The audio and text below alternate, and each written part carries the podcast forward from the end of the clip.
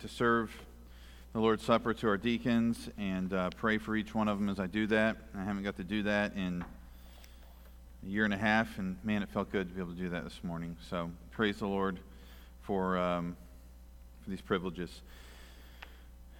Luke chapter 12, starting in verse 8, that's where we're at.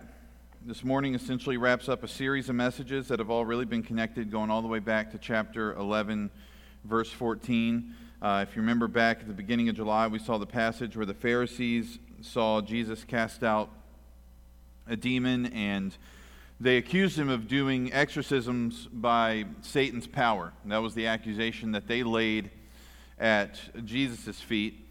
Uh, and then he goes to lunch at a Pharisee's house just a few verses later, and he comes down on them uh, really hard with three woes that he pronounces upon them. And then there's lawyers there who are thick as thieves with the Pharisees, really belong to the same party, and he, he pronounces the same uh, doom upon them, three woes upon them. And then last week he warned his disciples about hypocrisy, particularly the hypocrisy of identifying with Jesus.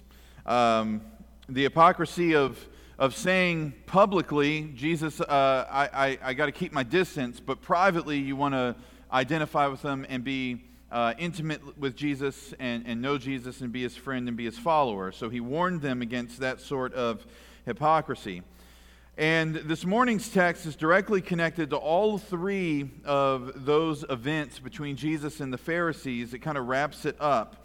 Uh, Matthew actually places this morning's passage right after the accusation from the Pharisees that Jesus is casting out demons by Satan's power.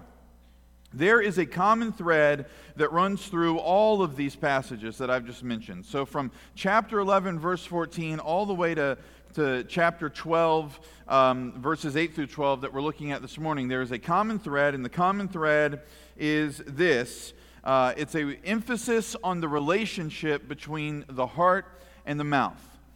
Okay? There's got to be a connection between the heart and the mouth. There is a connection. And uh, all of these passages I mentioned have to do with the heart and the mouth in some way uh, or another. The Pharisees use their mouths to accuse Jesus in chapter 11, verses 14 through 28. And what we know is that what comes out of their mouth is actually just a product of their heart. Back in Luke chapter 6, all the way back there, um, Luke 6, verse 11 says, But they themselves were filled with rage and discussed together what they might do to Jesus. This was after Jesus told them that there is no problem with picking heads of grain on the Sabbath. Well, they're enraged and they start plotting even then what they want to do to Jesus. So when they accuse him with their mouths of being partnered up with Satan, that's just a product of what was already in their heart. Jesus condemns them when he's pronouncing these woes upon them for saying one thing with their mouths, doing another with their behavior. He does this in particular with the lawyers when he says, You add on to God's word with man made tradition, and then you have no intention in your own heart of following through with the things that you have added on. And then Jesus warned last week that the words we speak in private are going to be public uh, on the day of judgment. And this emphasis culminates this morning with probably the most grave warning that Jesus offers up in all of the scriptures, in all of Matthew, Mark, Luke, and John. One of the most heavy um, phrases that he, he speaks with his mouth in his ministry on this earth. We see it this morning. It's a grave, grave warning. And it really is right in line with the rest of the Bible. Because in the Bible, there is always a consistent emphasis on the heart and the mouth. Proverbs 4, verse 23 says, Watch over your heart with all diligence, for from it flow the springs of life. Meaning, what comes out of your uh, life is a result of what's in your heart. Matthew 12, verse 33. Either make the tree good and its fruit good, or make the tree bad and its fruit bad, for the tree is known by its fruit. You brood of vipers, how can you, being evil, speak what is good? For the mouth speaks out of that which fills the heart. And then in Luke 6 45, Jesus said, The good man out of the good treasure of his heart brings forth what is good, and the evil man out of the evil treasure brings forth what is evil, for his mouth speaks from that which fills his heart. So, if there's faith in our hearts, what's going to come out of our mouths? That's a question for us this morning. And on the other hand, what happens when what comes out of your mouth is so blasphemous and opposed to the work of the Holy Spirit that it actually exposes a condemned heart? What happens when the heart's filled with good things? How will the Holy Spirit work through a heart like that? So, uh, these are the questions we'll look to answer this morning. We have two warnings from Christ here, okay? Two warnings, and then one great encouragement. Because the second warning is so brutal that I think the Lord was good to give us one great encouragement afterwards. So let me read for us Luke uh, 12, starting in verse 8. And I say to you, everyone who confesses me before men, the Son of Man will confess him also before the angels of God. But he who denies me before men will be denied before the angels of God. And everyone who speaks a word against the Son of Man, it will be forgiven him. But he who blasphemes against the Holy Spirit, it will not be forgiven him. When they bring you before the synagogues and the rulers and the authorities, do not worry about how or what you are to speak in your defense or what you are to say, for the Holy Spirit will teach you in that very hour what you ought to say. We start with our first warning from Jesus in verses 8 and 9. Warning number one If your faith is true, then it will move from your heart to your lips. Now, you might say, well, that, that sounds encouraging. That's great. If my faith is true, it will move from my heart to my lips. Well, that's also a warning because if your faith is not moving from your heart to your lips, what does that say about your faith? Saving faith will go from the heart to the mouth. This is what Jesus is saying in verses 8 and 9. If you fear God, if you have trust in His Son, then you will confess His Son before men. You will not be so afraid of people like the Pharisees that you refrain from confessing Christ. You won't let the fear of men overcome your confession of faith. On the other hand, if you do let the fear of men overcome your confession of faith, what does that say about what is actually going on in the heart? Here's what Romans 10, verses 9 and 10 says. Paul says, uh, that if you confess with your mouth Jesus as Lord and believe in your heart that God raised him from the dead, you will be saved. For with the heart a person believes, resulting in righteousness, and with the mouth he confesses, resulting in salvation. So if you believe in your heart that God raised Christ from the dead, what Paul is saying is you will be saved. And part of this faith of the heart is going to be a confession with the mouth. If there's true faith in the heart, there will be a confession with the mouth. If there is a refusal to confess with the mouth, then there's no saving faith inside. We're not saved through good works. We're not saved through church membership. We're not saved even through knowing facts from the Bible. We are saved by the grace of Jesus and true saving faith in Him, and that faith is not to be kept in secret.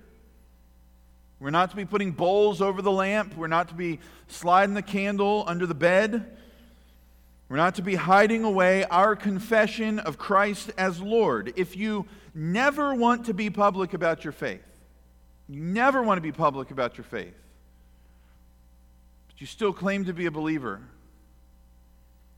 you're committing the very sin of hypocrisy Jesus warned about last week. And it doesn't bode well for what's going on in the heart. It doesn't say good things about our eternal salvation. On the other hand, here's, here's the, the other side of the coin from Jesus in verses 8 and 9. If we confess Christ, then we find out Jesus is going to confess us, which is amazing. That, that we'll be, uh, appear before the judgment seat of Christ, and Jesus will say, I confess his name. I confess her name. And what he's doing there is he's confessing that they are mine. They belong to me. They confessed me before the world, and I confess them before the Father and all of the angels. And we should, we should long to hear that. It, it should be a motivating factor, really, in overcoming any potential fear of man that you have. You know, it's like if I'm trying to get my kids to do something that I told them to do, you can always break out the phrase that every parent loves You know, why do I have to do it? Because I told you so, right? Every parent loves that phrase, but let, let's be honest that um, we also, as parents, should love the joy of reward. And so it's good not just to say, because I told you so, but also to point out the rewards that come with obedience. Even if those rewards are very basic things like getting to eat food and breathe in the house. You know what I mean? It's good to point out the rewards that they receive. Well, this is a lot better than just eating food and breathing in the house here. Jesus is saying that if your faith goes from your heart to your mouth, you are not afraid of men, and you fear God over man, and you confess me before the world, that I will say your name before the Father and all the angels. This is an immense reward. We can't even put words to it. But if we do not confess Christ and we deny him, then he will deny us on the day of judgment. And as much as we might long for him to confess our name, we should be equally terrified at the idea of him denying our name. Because if he denies us in front of the Father and denies us in front of all the angels, what that means is we have no saving faith. We have no hope. We receive no mercy. We are workers of iniquity. We will depart from him as workers of lawlessness into a Christless eternity. And in light of that, you ought to leave here today absolutely determined to do away with any disconnect between your heart and your lips. Warning number two if we blaspheme the Spirit with our lips, our hearts will be condemned. You see this in verse 10. Verse 10 is a verse that's had a lot of ink spilled over it in church history. So we ought to be able to deal with it in about 10 minutes here. And everyone who speaks a word against the Son of Man, it will be forgiven him. But he who blasphemes against the Holy Spirit, it will not be forgiven him. Now, this verse, the reason it stands out to us is because we're not used to seeing the Bible say you can't be forgiven of something. Like, whenever we read the Bible, we get used to this idea of sin is bad, but if you repent of sin, you'll be forgiven of sin. I mean, that's the rhythm of the Bible 99 times out of 100, right? More than that, 999 times out of 1,000. But in this instance, Jesus says there is a sin you cannot be forgiven of and will not be forgiven of. Now, I'm going to give us some time on this. Let, us start with some speculation over the years of what this could mean, okay? Some have said this is a sin that could only be committed during Jesus' time on the earth. You really don't even need to worry about it now. And the problem with that is that when he says everyone who speaks a word against the Son of Man seems pretty general. He's not just talking, it seems like, about his generation, but about the generations of mankind to come that will read these words. Others have said that this is the sin of unbelief, and it's unpardonable if it carries on all the way to death. So, the blasphemy of the Spirit is to not believe all the way until you die. That's what I was taught in youth group. Okay? That's a pretty standard uh, interpretation that some have. All right? I would say there's probably two main interpretations of the verse. That's one of the main interpretations. Now, that's what I believed most of my Christian life. But here's the problem with it. Here, here's why I ended up moving off of it. It's because it's just not in the passage. You totally have to read that into the passage. You have to bring that to the table and you have to kind of presuppose it onto the words as the right interpretation. Some have argued this is the sin of apostasy committed by true believers. Somebody's a believer, they depart from the faith, they lose their salvation, they cannot get it back. The problem with this is, again, you have to read it into the passage, plus, you have um, a, a a heap of other verses that tell us you cannot lose your salvation, so we can rule that one out. So if it's not any of that, what is it? What is the unforgivable sin? Well, I think in the context, okay?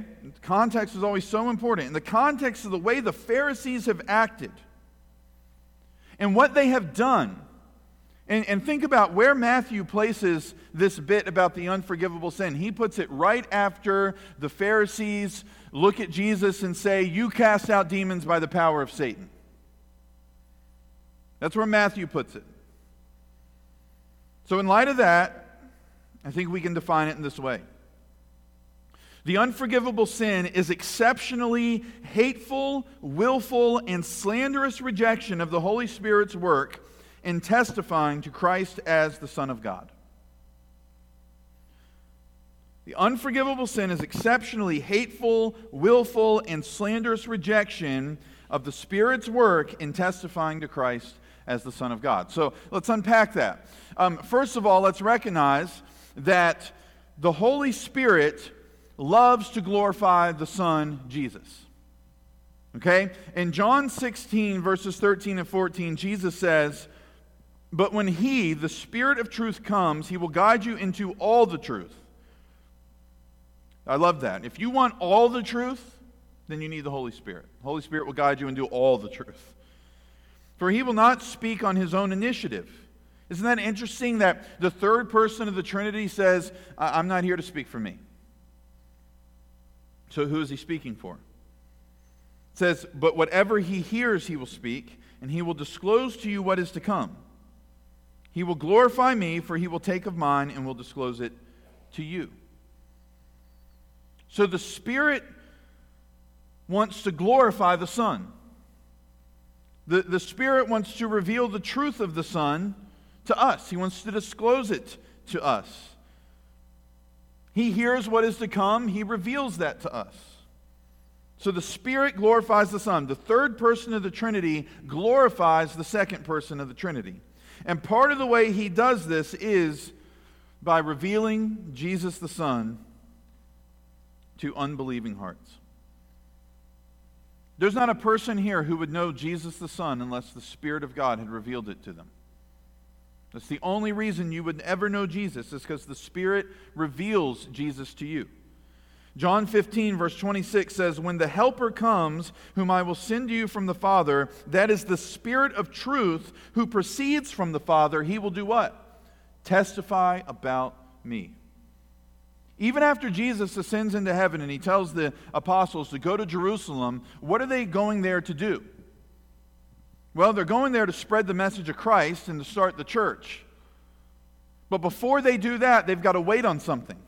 Acts 1, verse 8 says, But you will receive power when the Holy Spirit has come upon you, and you shall be my witnesses, both in Jerusalem and in all Judea and Samaria and even to the remotest part of the earth. So, they, they're going to go, they're going to start the church, they're going to be witnesses, but before that can happen, they have to have the Holy Spirit.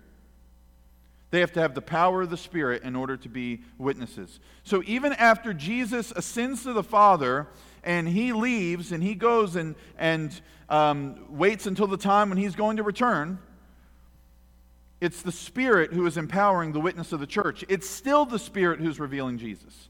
So not only would you not know Jesus if the Spirit had not revealed him to you, you wouldn't be able to tell anybody else how to know Jesus unless the Spirit empowered your witness to be able to tell them.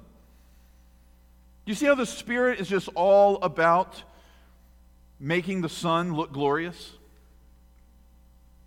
So Jesus here is referring to a sin that has the blasphemy of that Spirit at heart.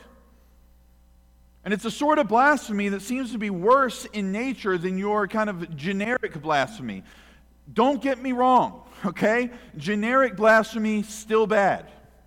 Still really bad right? It's, it's one of God's Ten Commandments. You shall not take the name of the Lord your God in vain, for the Lord will not leave him unpunished who takes his name in vain. Blasphemy is when somebody takes the name of God, which should be reserved as holy, right? Hallowed be your name, and instead they use it in a flippant way. They use it like a cuss word. They use it to express surprise. They use it to express their frustrations.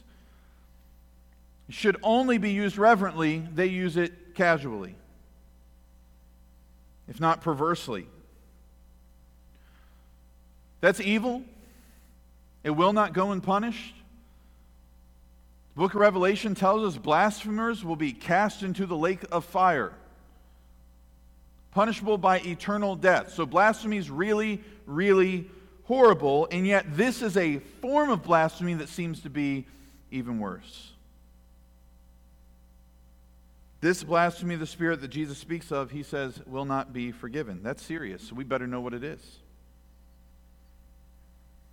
Well, taking all of the context into account, the actions of the Pharisees in the preceding verses, everything we know the Spirit does in glorifying Jesus, I think we can draw some conclusions.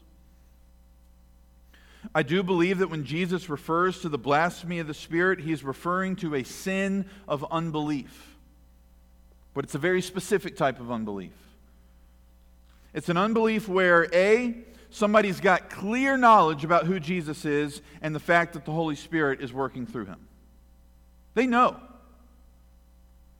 And yet they are willfully rejecting the facts about Jesus that they know to be true. And then they blasphemously slander the Spirit by attributing his work to Satan. Is this not the sin that we see the Pharisees commit? And then Jesus, right after that, says this? They know who Jesus is. These guys have been around the church, okay? Not the church as we know it, the New Testament church, but they've been around church, all right, their whole lives. They've been going to synagogue their whole lives. These guys were raised in the synagogues. These guys run the synagogues. They know that what they're seeing out of Jesus isn't just your typical, this isn't just another rabbi. In fact, I would say that they probably haven't seen too many rabbis that didn't even go through the steps of ordination, right? Just the people laid hands on Jesus and they said, You're a rabbi.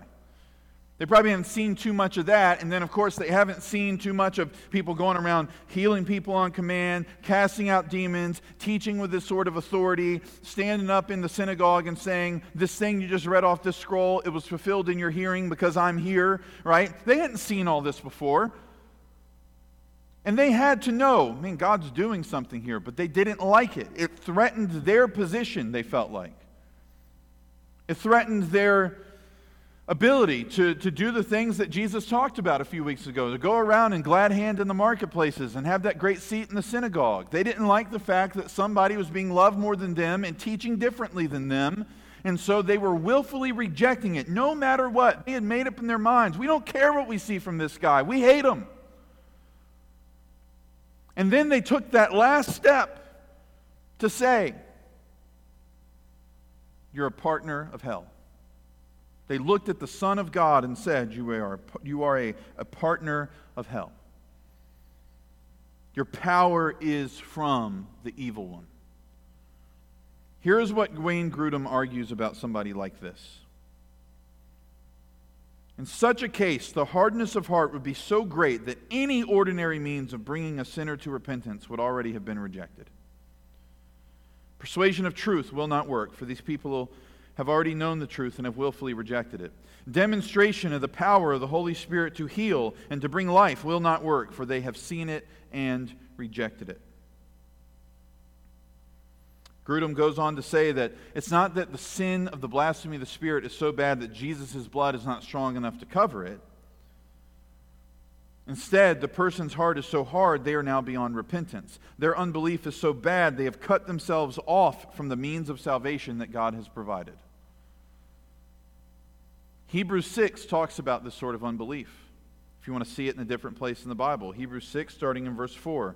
For in the case of those who have once been enlightened and have tasted of the heavenly gift and have been made partakers of the Holy Spirit and have tasted the good word of God and the powers of the age to come and then have fallen away, it is impossible to renew them again to repentance, since they again crucified to themselves the Son of God and put him to open shame. We're talking about somebody who has some spiritual understanding They've even had a little taste of heaven, been a partaker of the Spirit. That's not to say they were saved. What that means is they were around the truth enough and around enough saved people to have a little taste and do a little partaking. You hang out with the church long enough, you'll, you'll receive some of the benefits of the Spirit. Like, let's say you're not a believer, you're in the church, okay? And we know that happens. Jesus teaches us there are, are, tares among the wheat, goats among the sheep. So you're in the church, you offend somebody, you're not a believer, and you offend a believer. In the world, that person might cut you off forever and say, You're dead to me. You offended me, you're dead to me. Isn't that how the world works? You're, you're canceled, right? We don't just cancel celebrities, right? We'll cancel people, just regular old people. But in the church, you offend somebody, and the person goes, Well, I offended God, and by the blood of Jesus, He forgave me, so I'll forgive you. Even though you're an unbeliever, have you not just received some benefits of being around the church? Getting a little taste of the truth there? These are people who have been around it. They've tasted the good word of God and the powers of the age to come. It's like the Israelites in the desert. They heard God speak through Moses, they saw his power on display, but they still complained and they failed to trust God and believe God at his word. And so the author of Hebrews says these folks are beyond repentance. I, I cannot see a reason to think that the sin of Luke 12, verse 10, and the sin of Hebrews 6 are not the same. That in Hebrews 6, we're not talking about the same sort of blasphemy of the Spirit, the same sort of blasphemous unbelief. This is a grave thing to consider. A soul being beyond grace. And again, the timing of Jesus' teaching cannot be ignored. It certainly seems the Pharisees who accused Jesus of partnering with Satan who attributed the work of the Holy Spirit to the powers of hell have either committed this grave sin or are dangerously close, and this is their last warning. Now, I know what, there's got to be at least six people in the room, okay, who are going, well, what if that's me? And then there's six more who just also think the same thing but don't want to be honest about it. I was a student pastor for seven and a half years, and there's certain theological questions you get from teenagers, and this was one that I got often. Because they would read this passage and it would kind of shake them up, and they go, Well, what if I've committed that sin? And my response is this If you're seriously worried about that this morning, you probably haven't. Because your heart's anxiety over the idea of not being reconciled to God through Jesus shows you are not beyond repentance. You're concerned about your sin. You're concerned about your offense, your possible offense before Jesus. You have faith in Jesus to forgive it, I hope. You are very much a candidate for grace. The concern with, uh, would come with someone who reads this and goes, Well, who cares? I understand who Jesus says he is. I see the power of Christ at work. I don't care. I reject him. I classify him as evil because it fits the agenda of my heart. I can continue to do what is right in my own eyes if I don't have to bow down to him. I don't care who he reveals himself to be, who the Holy Spirit reveals himself to be. I reject him and I classify him as the enemy. This is the position of the Pharisees in Matthew 12 and in Luke 11, and God forbid it would ever be our position. But don't you see that the warning here is still about the relationship between the heart and the lips? Pharisees didn't accuse Jesus of partnering with Satan out of nowhere. It was a ludicrous accusation born out of a hardened heart that was seared to the point that they would say anything to deny the reality of who this man was. So we got to keep this in mind. I, I, think some people are around the church. They sit under biblical teaching. They even catch some of the blessings of grace by proxy, but in their minds they say, I'll repent one day. I'll surrender to, to Jesus one day. I'll give my total devotion to Jesus one day to assume that your heart will always be in a position to repent is a dangerous game. I mean, first of all, tomorrow's not promised.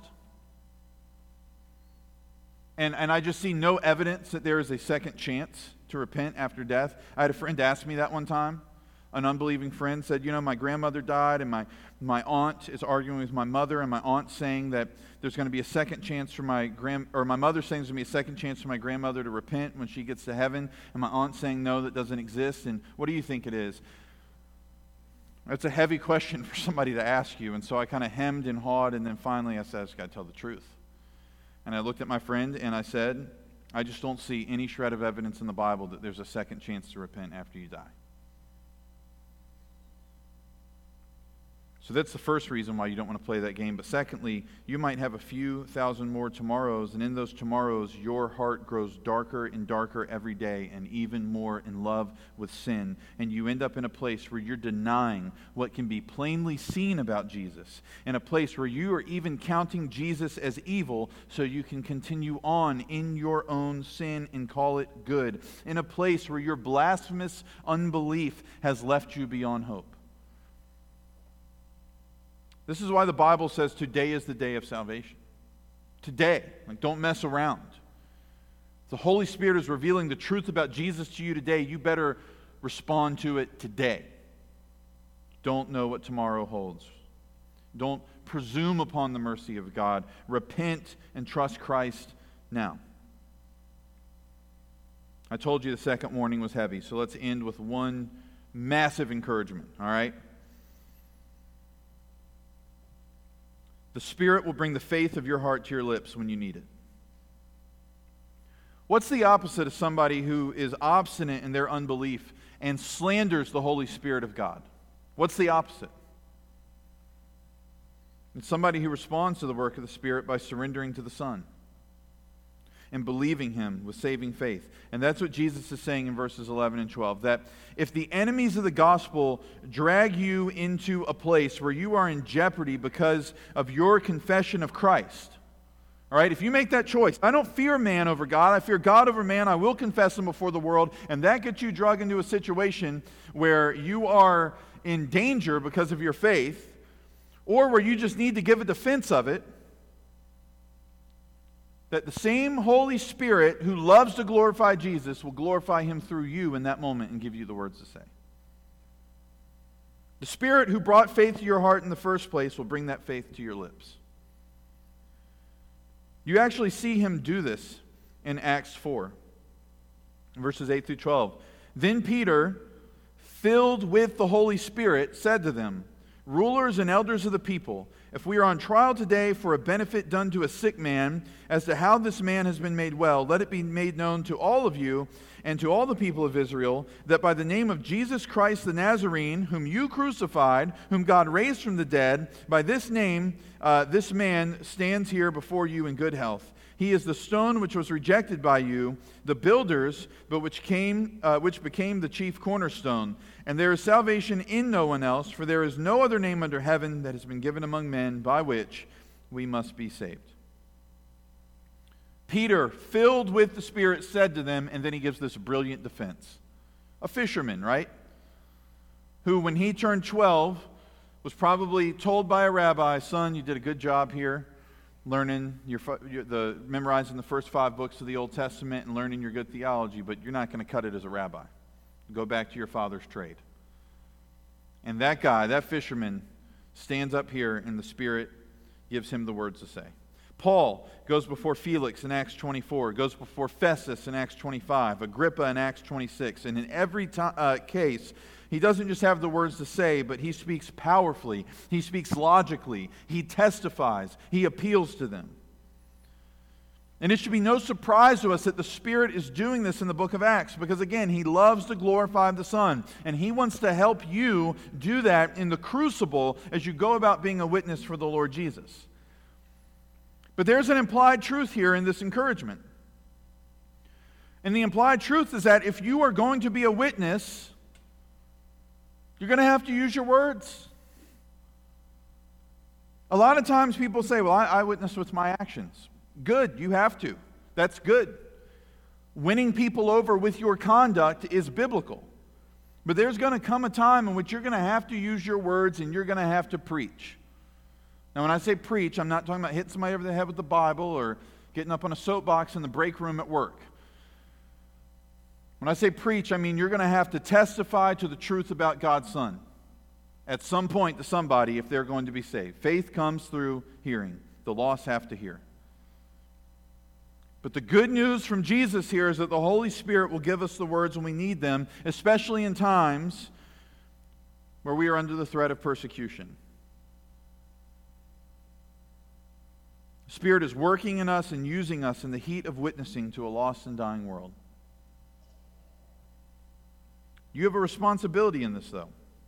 It's the Spirit's work, but you have a responsibility in this. Because here's the thing about Peter and Paul they were men who took the Word of God seriously. Peter took the Word seriously. He walked with the Word in the flesh for three years. And when Jesus looked at him after restoring him after his denial and said, Feed my sheep, he took that seriously. That became the call of his life to feed the sheep of Jesus with the word of Jesus. Paul was a man who loved the word and, and, and loved it with bad intentions, with, with a bad zealousness as a Pharisee, and then he was saved, and that love uh, of the word was transformed and, and now he had the intention to truly glorify God. These were men who prayed, these are men who, who knew their Bibles, these are men who gathered with other believers and worshiped, and these are men who filled their hearts with the truth of God. And so, why I'm saying this is if we want to be used in the same way Jesus is talking about here, then we're going to have to do the same as Paul and Peter. We need to love the word and study it. We need to memorize it. We need to fill our hearts with its wisdom. We should pray prayers filled with words of the Bible. We should pray the Psalms. We should pray the prophets. We should gather with other believers like we're doing this morning and, and learn the word together and talk about it and help one another apply it and how we live. Because here's what you're doing when you do this you're digging a canal in your heart. Every time you open that Bible and you study it, every time you get on your knees and pray, every time you gather with the local church, you're digging a canal in your heart. And what's going to happen when you stand up before the enemies of the gospel to give a defense, whether it's one or it's a thousand, what's going to happen is the Spirit will fill that canal with the things that you have learned. He will call them to mind. I can't tell you how many times I've been in a conversation where I'm sharing my faith with somebody, and in that conversation, God calls to mind something from some sermon from like 2001 that I didn't even remember hearing, and I go, oh, yeah, that's right. You ever had that happen before? He just he calls it to memory, but you got to sit under the teaching for that to happen. You got to have your Bible open for that to happen. You got to be on your knees praying for that to happen. You dig the canal, the Spirit's faithful to fill it up. I'm going to close that this way this morning. There's a man who was checking into a hotel in Japan. He was really, really hungry. He slept through the meal on the flight. On his way to the hotel, he's about to walk in. He sees this tree outside. It's got these nice, round, golden apples on it. He made note of it. He was like, Man, I'm hungry. Those apples look good dropped his bags in his room, took a shower, headed down for his first meeting. Still no time to eat, not to be able to eat till after the meeting. So on his way out of the hotel, he decides, I'll be adventurous. He grabs an apple off the tree. Doesn't even have water, just wipes it off with his shirt, takes a bite of it. That's how hungry he was. And to his shock, it was not an apple, it was a pear. So he goes back in the hotel because he's so bewildered. He said, This is an apple, but it tastes like a pear. What is happening here? And the people at the counter say, well, actually, that's called a crunchy golden apple pear. And we grow them here in Japan. And please don't take fruit off of our tree because we use that for breakfast in the morning. The tree was able to fool the man. It fooled him until he tasted the fruit. Because once he tasted the fruit, he knew that wasn't an apple. You might fool people for a little while, but once they get a taste of your words, they're going to know what's actually in your heart and you certainly will not fool God. So examine the fruit of your mouth this morning. What does it say about your heart? Do you confess the Lord before men? Are you ever even in a position for the Spirit to give you the words to say as you glorify God with your witness? Or are you just putting that lamp over the, or, uh, the bowl over the lamp? Are you playing games with unbelief in your heart because you figure you'll repent and confess Him one of these days? Your words are the fruit of your heart. What did they say? Let's pray. Thank you, Father, for uh, your word. Sometimes it's heavy upon our shoulders as we read it. But the good news is that whenever we repent, whenever we confess sin to you, whenever we we come throwing ourselves upon the mercy and the grace of Jesus, what we're going to find again and again is that your yoke is easy and your burden is light.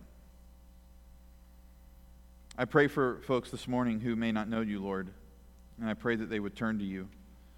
that they would repent of their sin and turn to you, that today would be the end of, of self, today would be the end of the striving, and that they would lay it all down and surrender. And that a faith would be born in their hearts that would move to their lips, and that they would confess you boldly in this world. For brothers and sisters here this morning who might be feeling a little sheepish, if not just full on convicted, about a lack of confession, a lack of proclamation in their lives. I pray they would not be paralyzed by sorrow, but again, they would be compelled to repentance, to have godly sorrow, and to start this new week tomorrow with a renewed determination to share the truth of your word with people and to trust you, Holy Spirit, to give the words to say. And so use your word in the hearts of your people this morning. Transform us. We pray this in Jesus' name. Amen.